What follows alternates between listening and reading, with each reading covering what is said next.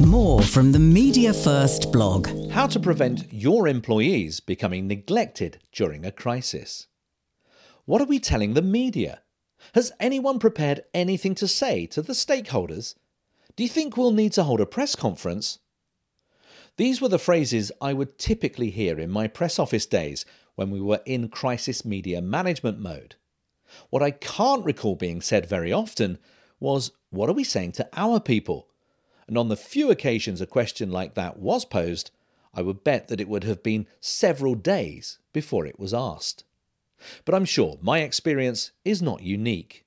It is often the employees who are forgotten or who are the last to learn about a crisis media management situation and what the organisation is doing to tackle it, particularly during the initial intense scramble as the focus tends to centre on external messages. However, this approach is flawed as it is not just the public that is affected by a crisis, employees are as well. In fact, they could face the greatest impact and uncertainty. However, if they are communicated with effectively, they can play a key role in turning the crisis around and helping to rebuild the organisation's reputation. Here is what organisations need to do to ensure that one of their most important audiences during a crisis doesn't become the one they neglect. Keep them updated. In the same way that you would provide regular updates to journalists and social media followers, it's also vital that timely and frequent information is also given to staff. Ensure that they get to see press releases and any public statements when they are released to the media, not hours or days later. During a crisis, you may not have all the facts in place when you're communicating externally, so there is no reason why you can't also start talking to staff while there may still be some blanks. Essentially, they are very similar audiences in that they both want to know in the early stages of a crisis that the organisation is aware of the incident and is taking action. The more updates you provide, the more likely it is that the internal comms will be seen as a trusted source of information during the crisis. Let them ask questions. Employees are likely to have questions about what has gone wrong. And if they can't find the answers internally, they could turn to social media to voice their fears, concerns, and doubts. For comms teams, this means much like when dealing with the media, anticipating what is likely to be asked and what can be said in response. Find a place, probably on the intranet, where questions can be asked and answered. If the answers are provided by leaders, this can help go towards creating the visible leadership needed internally and externally during a crisis.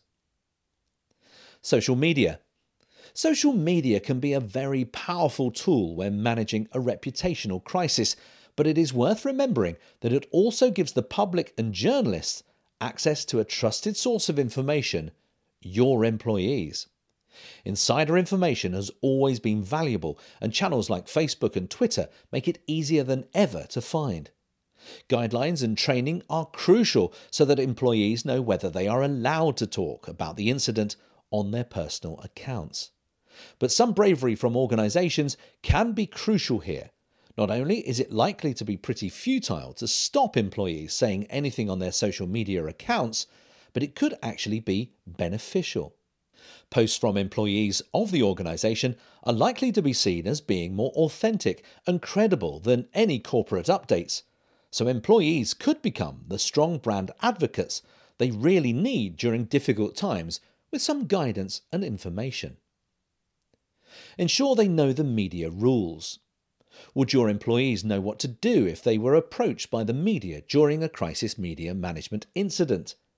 Receptionists, security, and maintenance staff typically will all wear branded clothing and are highly visible members of the team and easily accessible to journalists.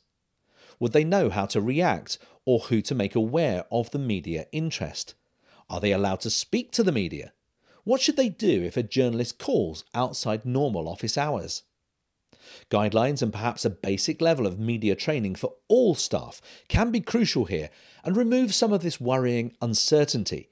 You can even give them lines to use if they're approached by a journalist, pointing them in the right direction of who they should be speaking to, so that they don't come out with something defensive sounding like, We've been told we're not allowed to speak to you. crisis team.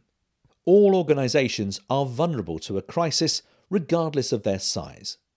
One of the keys to handling a crisis successfully is to prepare and plan for the unexpected. This includes identifying potential vulnerabilities and knowing how you would respond if the worst was to happen. Internal comms needs to be involved in that planning process and be part of crisis teams. They should also be involved in any crisis simulation exercises that an organisation might arrange to put these plans to a test. This will help to ensure that employees are kept informed in the event of a real crisis happening. Download our free ebook to find out more about planning for a crisis. It includes a checklist to helping you identify the right spokesperson, messaging templates, and a risk register to help you identify your organisation's vulnerabilities. Media First has been providing bespoke communication training courses for almost 40 years. Go to mediafirst.co.uk to learn more about our training and content creation services.